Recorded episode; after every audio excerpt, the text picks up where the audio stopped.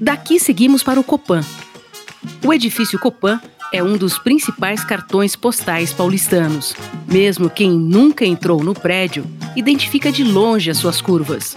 Estamos diante de um marco arquitetônico onde público e privado se misturam. O Copan talvez seja o edifício mais marcante da cidade de São Paulo.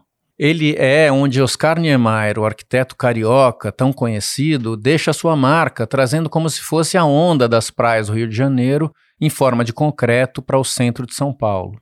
O Copan tem esse nome porque ele foi feito pela Companhia Pan-Americana, ele seria hotel e habitação ao mesmo tempo.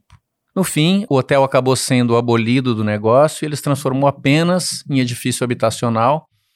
Mas o projeto de 1951 foi inaugurado finalmente apenas em 1968, tendo quebrado duas construtoras no meio do caminho, dado o tamanho da obra. É um edifício gigantesco, né?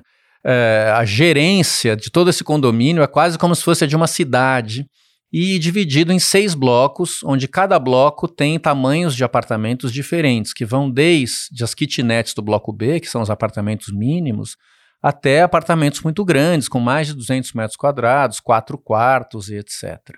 Mas toda essa diferença que existe, essa diversidade que o Copan abriga, como se fosse uma cidade dentro de um, uma curva em forma de S, está um pouco, digamos, escondida, entre aspas, atrás dessa pele uniforme de brise soleil horizontal. Né? Como nós já comentamos no caso do edifício Itália, o brise soleil é a proteção contra o sol. Só que no caso do Copan, toda a fachada da frente é envolvida por esses mesmos brises, o que dão a ele um aspecto abstrato, como se fosse assim de uma obra concretista e não de um predinho onde a gente vê janela por janela.